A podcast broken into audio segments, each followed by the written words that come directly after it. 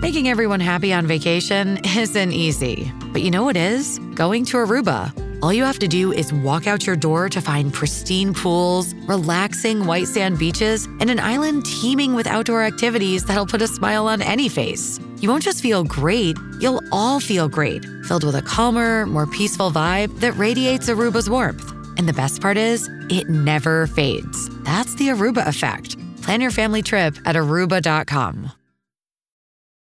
Does Monday at the office feel like a storm? Not with Microsoft Copilot. That feeling when Copilot gets everyone up to speed instantly? It's sunny again. When Copilot simplifies complex data so your teams can act, that sun's shining on a beach.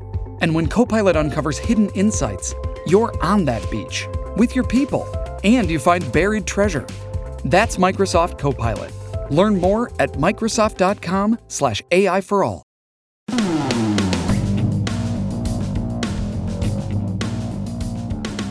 Hello, I'm Anthony Furey. Thanks for joining us for the latest episode of Full Comment.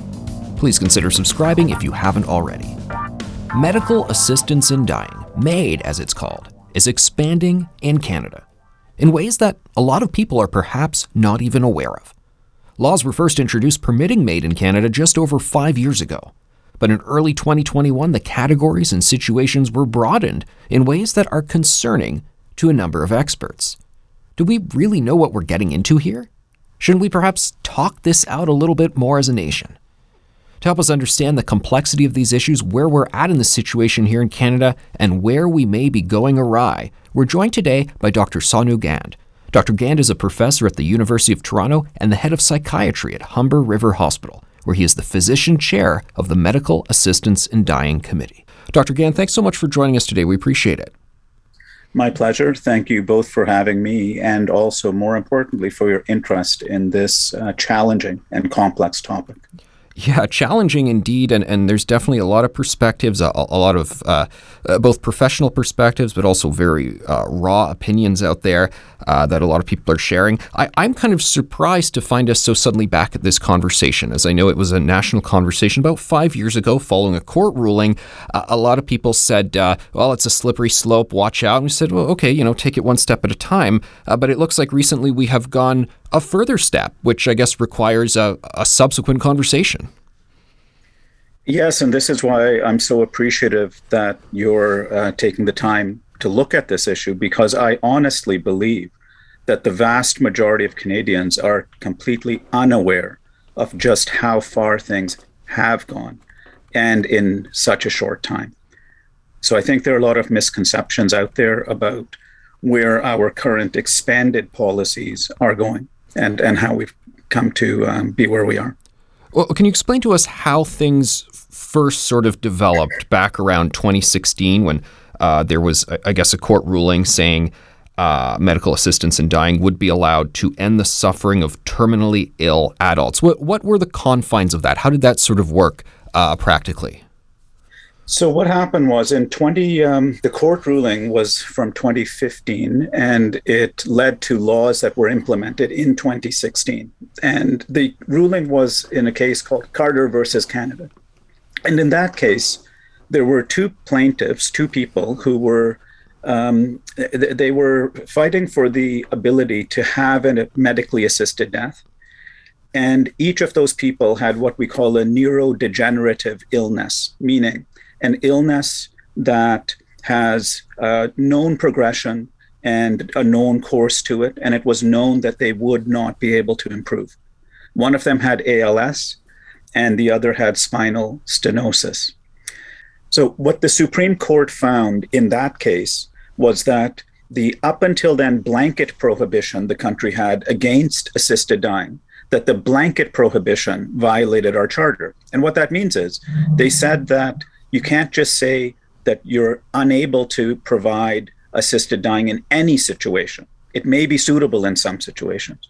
Now, keep in mind that prohibition was actually in the criminal, um, in our criminal law, is, is the law that needed to change.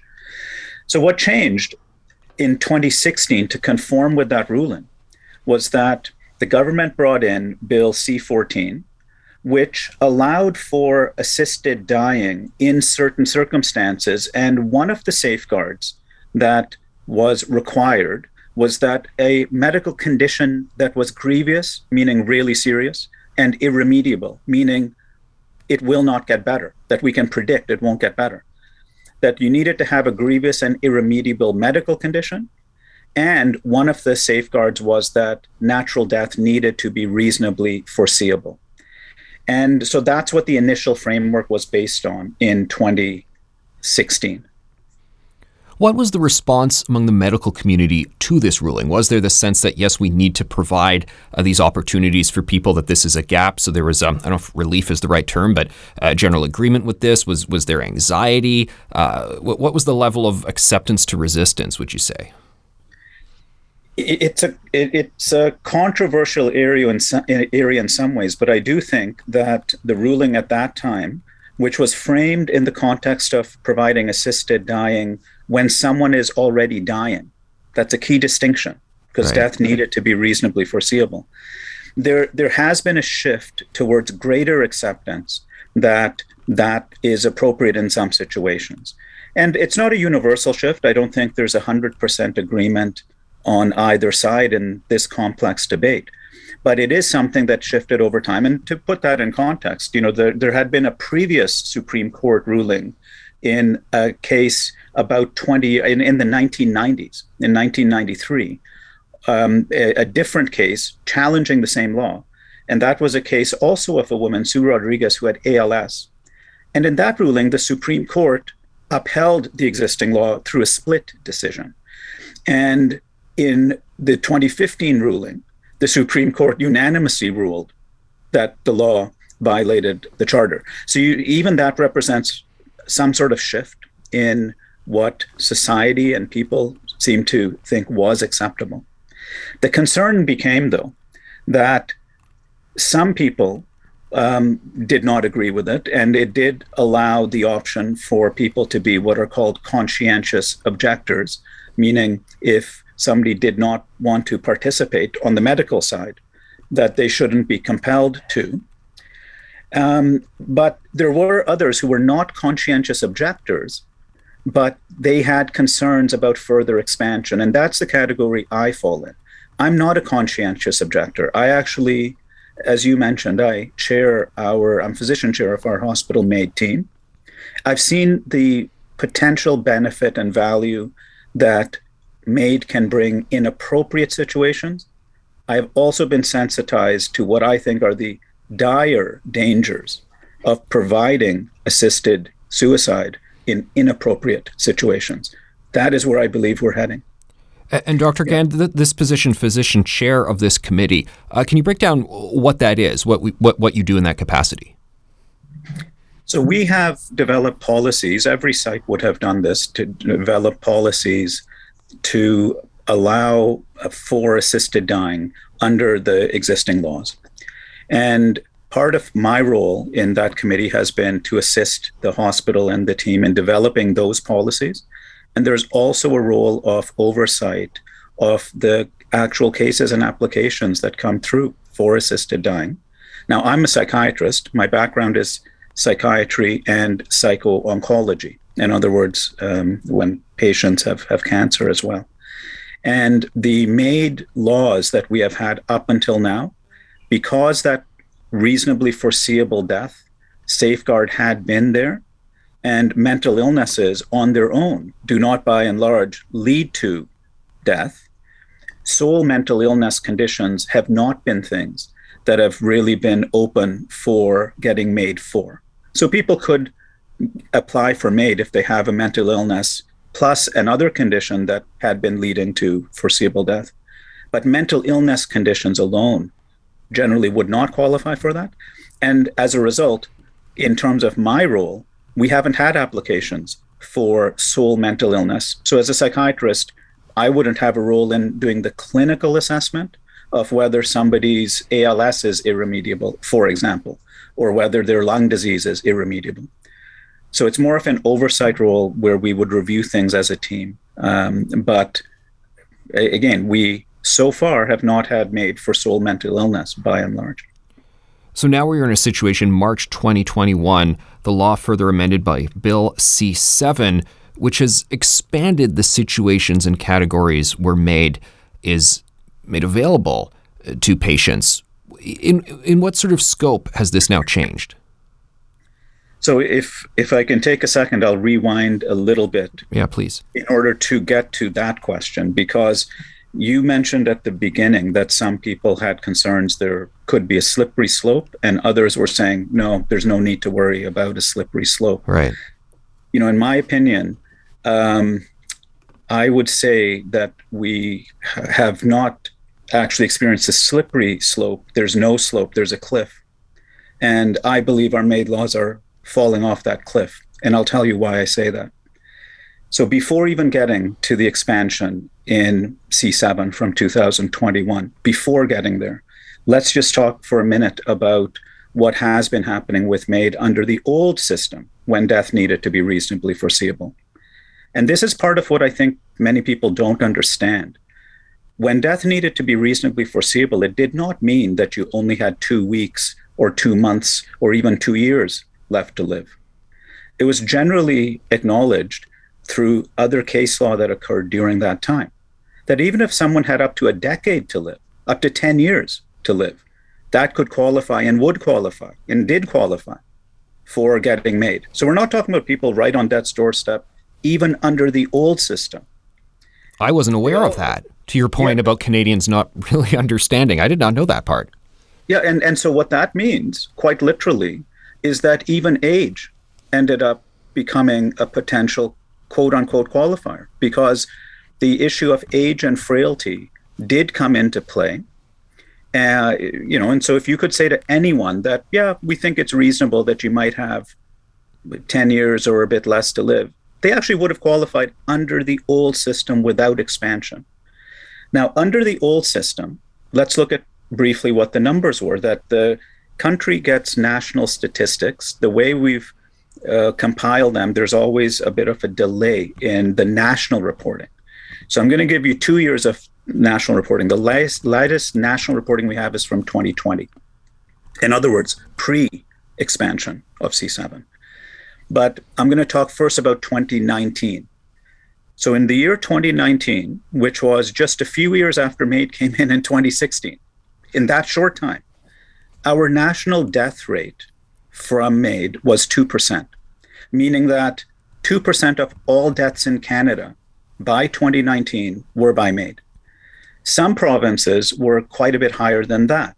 So Quebec was at almost 2.5% and BC at about three and a third percent. Over the next year, so into 2020, again, before expansion of C7, the death rate in every single province went up. They quite remarkably called the term a growth rate. They called it a growth rate in the death rate by MAID. And so by 2020, 2.5% of all Canadians dying that year died by MAID. And Quebec had gone up to over 3%, BC had gone up to over 4%. And we know that even within there, there are pockets that are even higher. It's reported that Vancouver Islands uh, death rate by MAID is over 7%. And it's been dubbed the MAID capital or assisted dying capital of the world. Now, all of that is before Bill C 7 expansion. Now let's look at what happens with Bill C 7 expansion. Uh, okay, can I just ask you one, one question, though? Because I imagine some advocates of this would say that that increase in rates is an indication of, of what people have always wanted anyway, and that it's, while maybe not good news, these are people who are uh, avoiding uh, the, the great pains that they anticipated at, at the at the what would be a more natural end of life, or they are allowed a, a death with dignity now, and that that number is something again not to be celebrated, but th- that people got what they wanted. Uh, how do how do you respond to to that position, which I've heard advocated? And I've heard people say, I've heard the MAID advocates for expansion or expansionists. I've heard them say precisely that that oh that's a good thing. Right. The more MAID the better. And in fact i've literally heard. the more the better. Pardon me what a line. No, I, am not trying to be um, facetious. I've literally right. heard that. I've also heard them say that the problem is not that the rate is high in some provinces it's that it's low in others. Huh. and that that reflects that there's not enough availability of people to get MAID. Now uh, before kind of saying which way should we fall on that I, I have to point out that people need to realize, especially as MAID laws expand, they affect different people and different populations in different ways. And we'll hopefully come back to this near the end because I think this is really a key, key point. But when we look at the number of people dying by MAID, we also need to look at who are those people who are dying by MAID and why are they getting it. Right. There is a pocket of people. There are some people who get MAID because they want to die with dignity. They've lived a life of autonomy and they want to preserve their dignity and autonomy and die with dignity. As we expand MAID laws, especially, there is also a second group of people, and evidence shows this, who it's not that they're seeking death with dignity, they're seeking an escape from life suffering. Hmm. And the life suffering includes social suffering. When, when we look at who's actually been getting MAID when death is foreseeable, right? So if death is predictable and foreseeable, that group does actually tend to be, according to the research, that group tends to be more privileged. They have had higher education, they come from higher socioeconomic status, and they tend to be white. That's the description in the terms of the researchers in multiple places that have looked at this.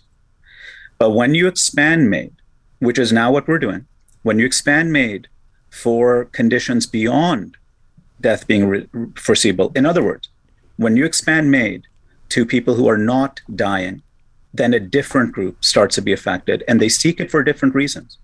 They seek it because they are suffering from things like poverty, loneliness, isolation. You also see, and I'll talk about this a bit later, a gender gap emerging with twice as many women as men getting MAID for psychiatric euthanasia in, in the European countries that allow it. So it's not just a population number of 2% or 2.5%. It is who is getting MAID for what reasons, and then who keeps getting it as we expand the laws more. And to me, that shifts the question from not, well, where do, you know, where do we think the perfect balance is? It shifts the question to which mistakes do we want to make? Do we want to say that somebody to preserve their autonomy, we want to make it even easier for them to get it, even if they have more than 10 years left to live? But by doing that, we also change the goalposts, and we know that others are now going to get it because they've had life suffering society refuse to help them with. Is it preferable to have MAID available for someone who otherwise, and I can't think of a, a more diplomatic way to say this, would otherwise have just had a, a messier suicide? when we look at the actual evidence, and you know that is something that the expansion advocates have or activists have um, ha- have said is an issue. Oh, we're trying to avoid people from having, in the terms you're using, a messier or painful suicide. The evidence does not support that. Hmm, okay. What we actually find is this: that in the so if we look at psychiatric suicide and suicide attempts.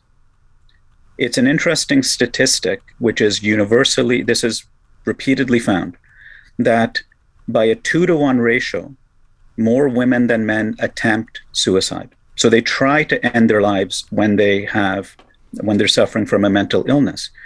And the vast majority of them do not end up taking their lives. So the initial suicide attempt, they end up surviving it and most do not try again. And this is a clear thing we see with the suicide research that in the vast majority of cases, suicide in those contexts is something that uh, there's a lot of ambivalence about.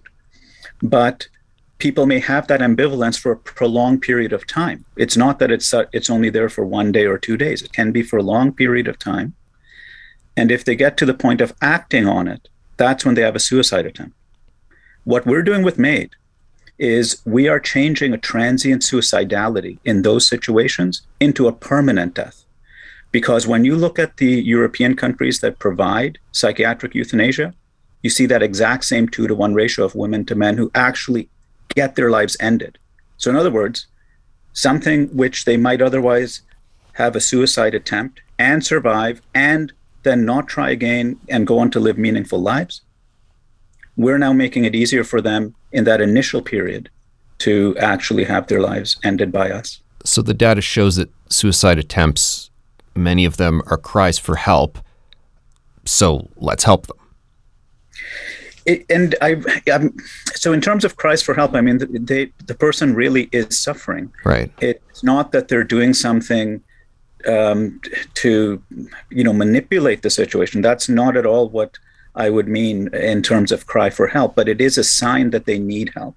Okay. And the help they need, the help they need, is help with their illness and help to um, to live. And in fact, I've spoken with many people who have said, you know, I've uh, people who've struggled with chronic depression, who've said, at that point in my life, in the past, I was competent. I still had capacity. So people still usually retain capacity to make decisions even when they have mental illness. But the decisions they make change, right? Think about it. Anyone who's been depressed knows this. When we're depressed, we think differently. And this is also backed up by evidence and research. We have what's called a cognitive triad of I am bad, the world is bad, and the future will be bad. It, it changes how we think.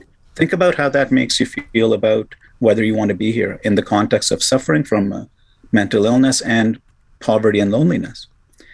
And so, in that context, somebody may actually want to end their life and they can't see anything else. My role as a psychiatrist has always been to say, you know, I actually know from the evidence and from experience that we actually can help you. And I think that's what our role should be. There's one fellow who, I, I won't say his name, but he does talk publicly about this. It's actually a bit painful for me to um, even say. I always get a little emotional thinking about this. But he struggled with mental illness for many years, chronic depression, sometimes getting better, other times worse. And uh, it did have suicidal thoughts for much of that. And he tells the story. He tells a story of standing on a bridge. And he was planning, contemplating jumping. And literally somebody in a crowd behind him said, said, jump, jump, if you can believe that. Wow. And somebody else pulled out their hand, held his collar, and just pulled him back. And he came back and he didn't instantly recover. It's not that. But he did recover. He got better. He lived and is living a meaningful, fulfilling life. He's actually become a mental health advocate.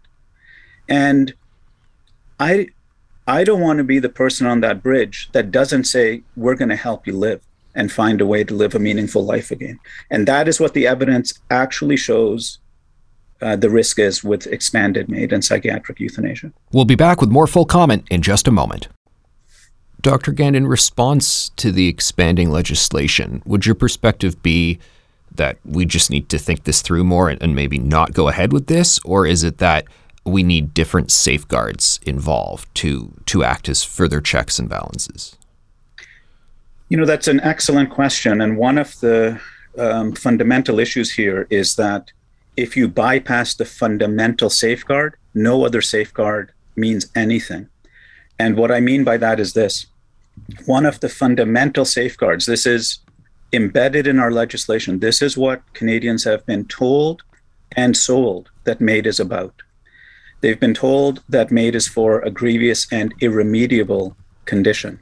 That is something which, for mental illnesses, is a fallacy to be able to apply to MAID laws because mental illnesses can be grievous and absolutely can lead to terrible suffering, as bad or worse suffering than physical or other medical illnesses. However, what you cannot do with any mental illness is predict when it won't get better. So the issue of it being irremediable, that's actually impossible to predict. And that's not me saying this. This is something which every group that's actually looked at this has reached that conclusion that that's what the national and worldwide evidence shows that in any individual case, you cannot predict when the person will or will not get better. CAMH has said this. They've said it very bluntly The American Psychiatric Association does not support this sort of expanded MAID. The Australians don't. The Canadian Mental Health Association doesn't. And so, this idea that we're telling people that, oh, yeah, I think you're not going to get better, that is not based on any scientific evidence. And in fact, the scientific evidence shows we can't make those predictions. So, my question is if we are not providing MAID for when the condition can't get better, when it's irremediable, what are we providing it for? And then it opens the door to all of that other life and psychosocial suffering. You know, even even groups that support MAID for mental illness, even they acknowledge and admit that you cannot make these predictions. So the Quebec Association, the Quebec Psychiatrists Association, the AMPQ, this was in a paper that was written um, by their group, and it included the author, uh, or as one of the authors, the same person who's currently chairing the federal expert panel on mental illness. And that group actually literally said, regarding irremediability and mental illness, it is possible that a person who has recourse to MAID, regardless of his condition, could have regained the desire to live at some point in the future. And then they remarkably, in my opinion, remarkably, go on to say that, well, regarding you know the certainty and eligibility criteria, assessors will have to answer this ethical question each and every time they evaluate a request. And you know, our law is not that somebody has a grievous and irremediable medical condition if in the ethical opinion of each and every assessor they do.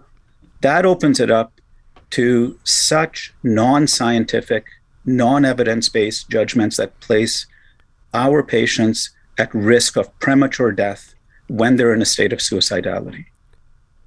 Dr. Gaind, I want to get your, your take on a CTV news story from November 2020 that I, have never forgotten. It, it, surprised me and shocked me uh, for a number of reasons.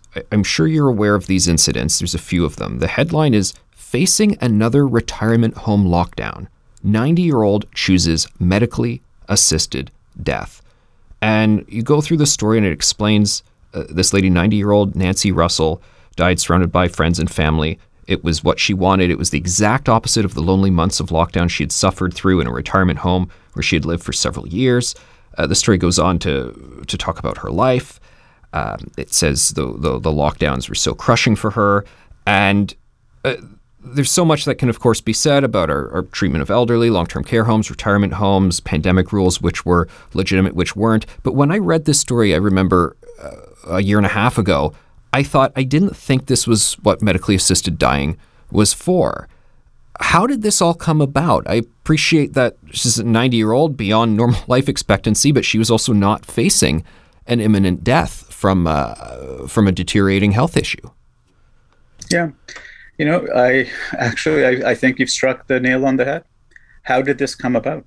Because uh, this is not it's not what I signed up for when I got um, when, when I actually believed in the value of assisted dying in some situations.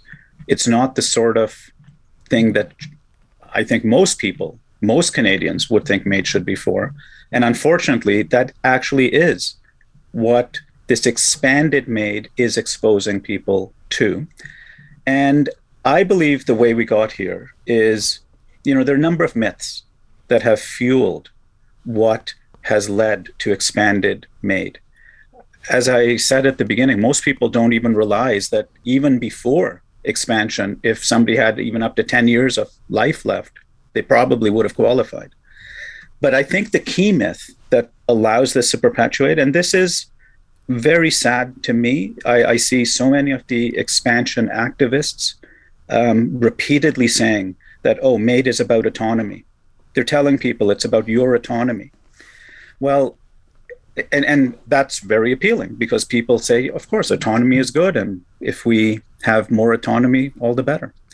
Well, when we actually look at the stories you're talking about, about who are some of the people getting MAID, and, and this is from work that continues to come out. This is from December of 2021, um, looking at psychiatric euthanasia what kind of suffering is actually leading to these people getting it.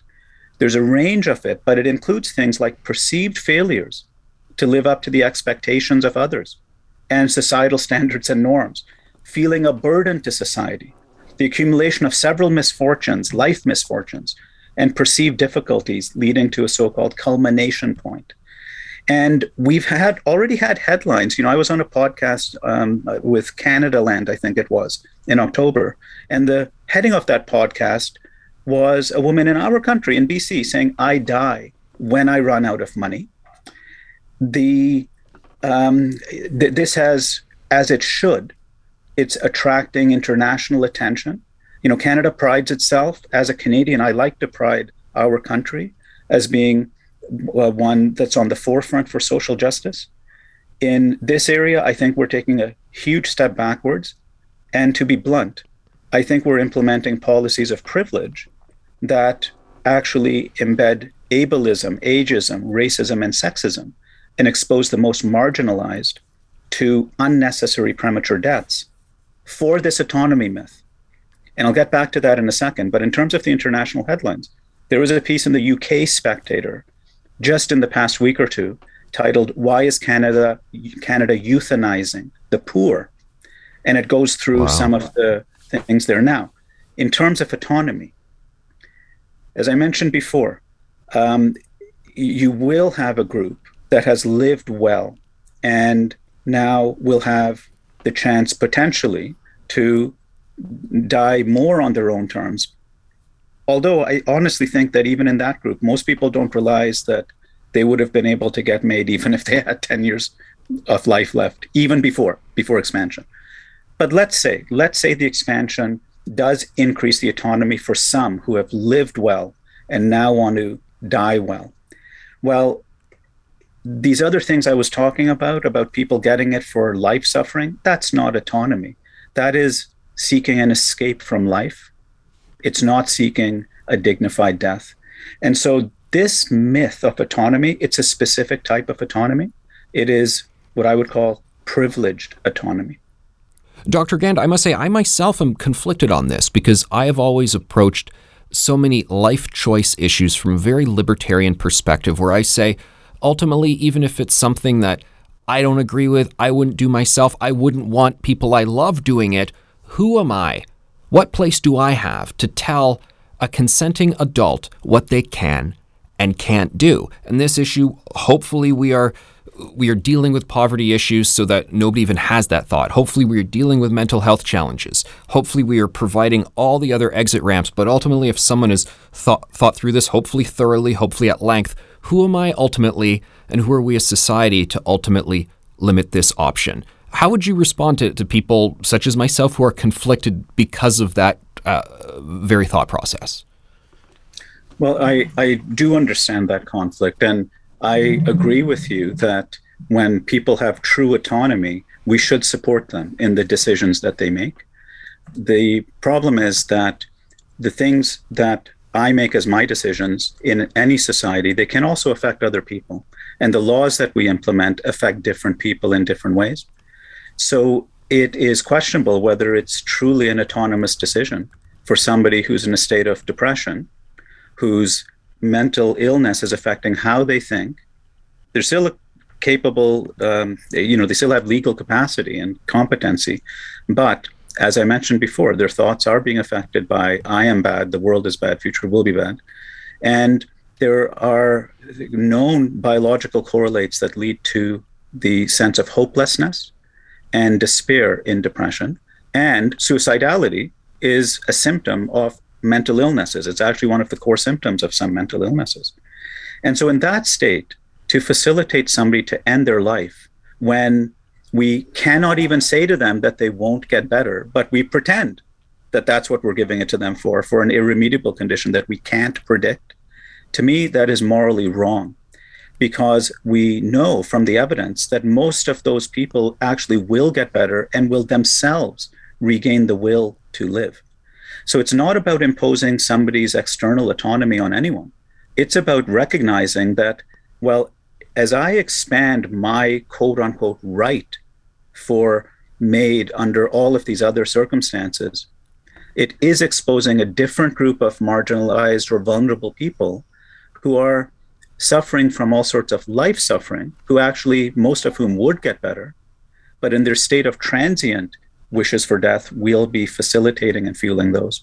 That's how I would answer that. You know, there's, um, uh, and this was actually in the UK Spectator piece that I mentioned to you before, but there's a quote from a French um, poet, I think he was, many years back.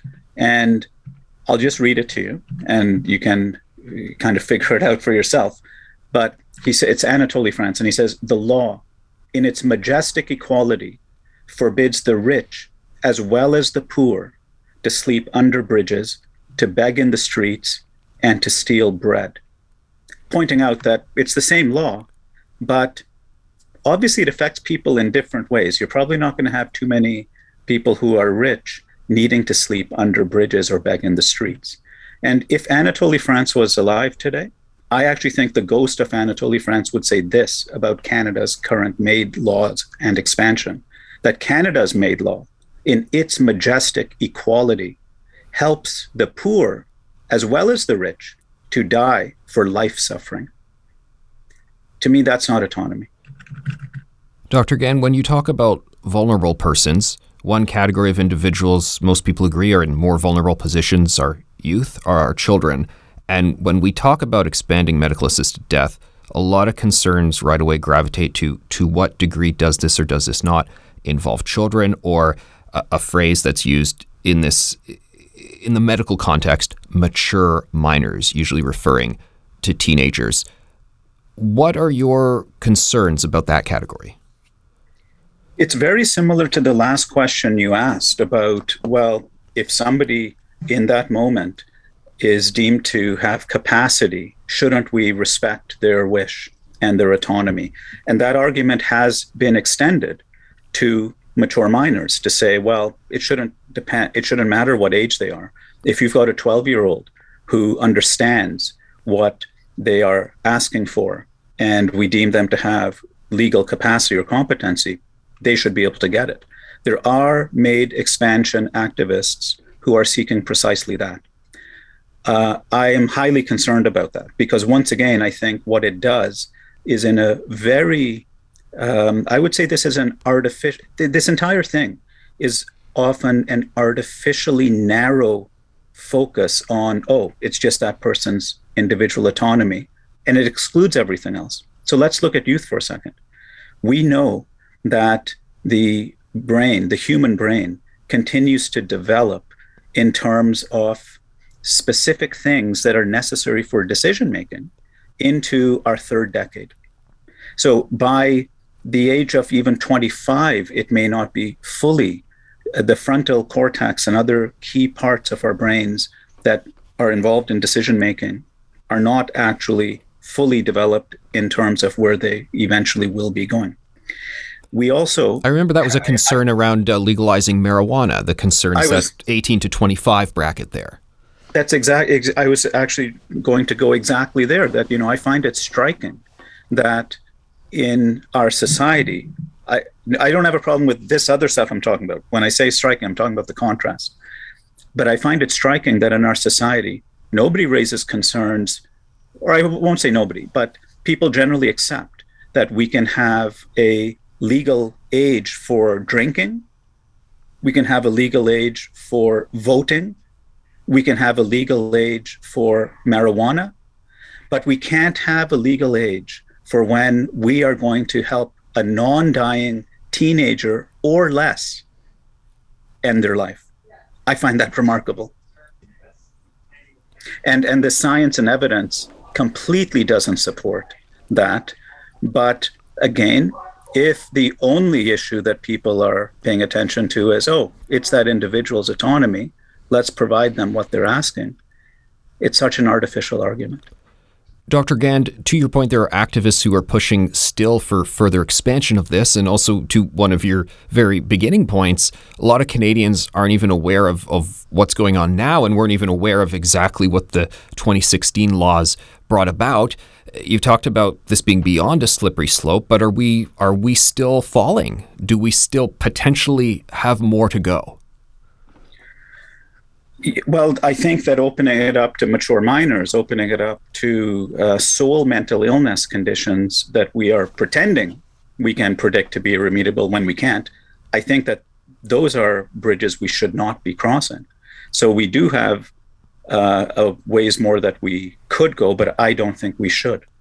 You know, th- this is actually pretty unusual, I'm pretty sure, for a podcast, but I wonder if you would bear with me for me to read you a two minute poem that I wrote the please. night that Bill C seven passed. Yes, please. Okay. So this this was just to put this in context. This was in March 2021, uh, March 11th, and Bill C seven passed with uh, what they called the sunset clause. That meant that within two years, MAID for sole mental illness will be provided. And incidentally, that sunset clause, remarkably, you know, for a year, the government had said we're not going to have MAID for sole mental illness in the initial draft of that bill. The Attorney General, uh, Minister Lametti, was giving those assurances repeatedly. And then, less than a month before this date in March, the government changed its mind. They put in the sunset clause that had been recommended then by the Senate committee. And after one evening of debate, that the government foreshortened with, I believe, what they call a foreclosure closure motion or something like this. So, literally, one evening of debate, this bill with sunset clause passes. Um, the the political background is interesting because the vote was largely along party lines. Almost all the liberals voted for it. The bloc voted for it, um, but the people who voted against it, it was actually left and right united in voting against it. So the NDP and Conservatives and Greens, Independents, and a smattering of Liberals voted against it. And I was very disturbed that night, I, I have to say, and I, I was really upset because I could see where things were going to be going. And I could picture the headlines that we're now seeing about I die when I run out of money. And so I wrote this that night, and it's called Last Rites Ode to C7. So, O Canada, my brave new world, glorious and gore free will soon become the land of death on demand, full autonomy, at least for me. I've been granted good life, good friends, good wealth. Thank you, C7, for dealing me good, easy death. My last rites, my last right, easing suffering at my choosing, sanitized, beautified, the choice will be mine, my death so peaceful, ready for prime time. I hear whispers in the background, warnings to not short the price of tomorrow's mornings, that the cost of my saving grief will be those seeking relief from a life lived without my privilege, not dying, but only trying to get by in life. Those we won't help live, but will now give enticed escape from strife. But whispers I can ignore if they fall on the shores of those who whisper louder, experts reassuring me prouder. It's their task to know full well, but I don't ask and they don't tell. And besides, it's not entitlement. Consider the enlightenment of those non white, non wealthy, and wise, of those marginalized, to finally have a choice to die well, when in life they had no voice. Their only choice was living hell. So thank you, Canada, powers that be, for ensuring that our smooth passings will reflect the privilege of our life trappings. I will soon be free, without anxiety, knowing that with ease I can choose the time of my going. And any poor souls sacrificed on this altar of my choice, my voice, there will be no way of knowing. Wow. Those would be powerful words to end by, but I, I want to talk about a, a couple more issues before we go, Dr. Gaind. And one of them relates to what you said about uh, the vote on all of this, the legislation being a bit more aggressive than it needed to be. I, I know we haven't invited you on as a as a political analyst, but what is your sense of what people think they're trying to accomplish in bringing in these laws? Because to your point, we're not just following best practices, getting up to global standard. We're now the cutting edge, if you can call it that, for for most jurisdictions. It's not something that everybody out there is saying we need this, we need this. Are they? Do they think that this is following social progress and just something that inevitably must be done? Is this catering to some special interest groups? I mean, how did this all come about? I appreciate the technicalities or a Supreme Court ruling five years ago, but more broadly, uh, how how did we get to this point? Again, you know, I, I think that's a, a, really important question because when we get to this point, when any country gets to a point like this on issues of national import importance, you kind of hope that due diligence has been done and that different things have been looked at and weighed before decisions are made. That hasn't happened here. So I can't speak to the reasons why, but I can tell you what has happened. And, you know, I think they, there are a couple of important um, points along this path. You know, when, when the initial law came in, and keep in mind, that was through a different um, attorney general, right? That was back when it was uh, Minister uh, Jody Wilson Raybould who brought in the initial law. So when the initial law came in that had reasonably foreseeable natural death as a safeguard in 2016, and then that was challenged in 2019 in what was called the Truchon ruling in Quebec. So this was a provincial court. And in that ruling, ruled on by one single judge, she overturned or said that the naturally foreseeable reasonable death um, safeguard is overly restrictive and the country has to eliminate it. Now, very unusually, the government did not appeal that. By then, the attorney general had changed. But it's pretty unusual. I'm not a lawyer, but my understanding is that it's pretty unusual for the government not to appeal such provincial rulings to the Supreme Court. And they did not do that. You know, it's ironic. I don't even know what this was on, but uh, two days ago, I think it was, yesterday or two days ago, driving home, I heard on the radio that there was some provincial ruling on some other issue, and immediately the government has said, we're appealing to Supreme Court. Right. In this case, they didn't even appeal it. So it never went through that. The government did not do a five year review that it was supposed to. And that huh. mandated review was also bypassed. And so, in that sense, due process hasn't been done. I think. And I will also say that, and I regret saying this, but I honestly believe it's true. You know, I'm a I'm a past president of our National Psychiatric Association. I'm a past president of the Canadian Psychiatric Association, and I've signif- had significant concerns about the input of my own association in this because I don't think it's contributed necessary evidence in making these decisions. And I say this as a past president. Um, so, unlike the American Psychiatric Association or the Irish one or the Australian and New Zealand one, the Canadian Psychiatric Association's input, they basically framed it purely as an issue of discrimination, in my mind. And they said patients with a psychiatric illness should not be discriminated against, and nobody wants to discriminate.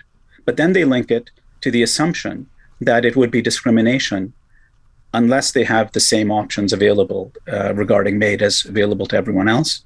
And they admitted that they had not looked at whether you could predict whether psychiatric conditions could or could not get better. And most concerningly to me, you know, throughout this whole process of whatever it was, a year before the C7 consultations or during that public consultation process, in all of that time, in the written and oral submissions from my own expert group, the number of times they even mentioned mental illness, suicide risk, mental illness related suicide risk, suicide prevention, even said the word suicide literally was zero. And to me, that's like a respirology association doing public consultations on lung health or lung disease and never mentioning smoking. It's baffling. But what it does mean is that the necessary input into making these decisions wasn't made. And you know, you made the comment about, um, and, and I am linking a thread here. You made the comment about, oh, we're at the forefront, you know, kind of whether we want to be or not. Right. One other point I want to make is that unique to Canada, nowhere else in the world actually has this. We have a provision that says that somebody can get MAID, they can apply for and get MAID, even if they've never had any attempts at treatment. Think about that, especially in the context of, say, mental illness, but even in general. So, uh, and, and the reason for that is there's a qualification in there that things that could make the situation better, they need to be acceptable to the person. Now, nobody's talking about forcing treatment. I'm not saying that at all. But I am saying that if we're now telling people, oh, yeah, we know you're not going to get better, and they may have never even had access to treatment, that's pretty shocking to me. In other countries that have previously been considered to be more expansive with MAID, so some of the European countries, even there, there's a requirement that reasonable efforts of, at treatment have been made before you can say that something won't get better. We don't even have that here. So, what that means is rather than helping people live dignified lives in the community and providing them the supports that they may need to do that, in a state of immediate suffering and immense suffering, rather than helping somebody live, we might say, we're going to, you know, help you end your life. And that obviously has financial consequences. You know, this has been looked at pre expansion and estimates made post expansion. The Parliamentary Budget Office was tasked with doing estimates on how many hundreds of millions of dollars um, actually uh, less it costs to provide MAID than to provide medical care. And that doesn't even count the social supports that are no longer needed to help a disabled person live in the community with dignity. So, uh, what I'm saying is that whether people consciously are thinking about these levers or not, they are all there.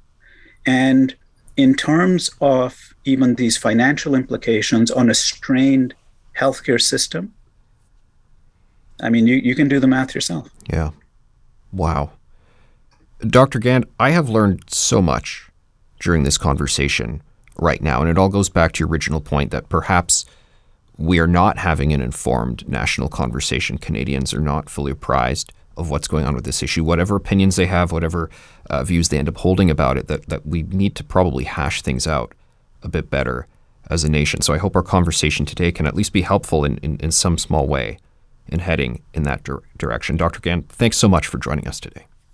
And, and thank you so much for your um, kind of thoughtful consideration of, of these issues and openness to, to thinking about the various perspectives. Thank you. Full Comment is a Postmedia podcast. I'm Anthony Furey. This episode was produced by Andre Proulx, with theme music by Bryce Hall. Kevin Libin is the executive producer. You can subscribe to Full Comment on Apple Podcasts, Google, Spotify, and Amazon Music. You can listen through the app or your Alexa enabled devices. And you can help us by giving us a rating or a review, and by telling your friends about us. Thanks for listening.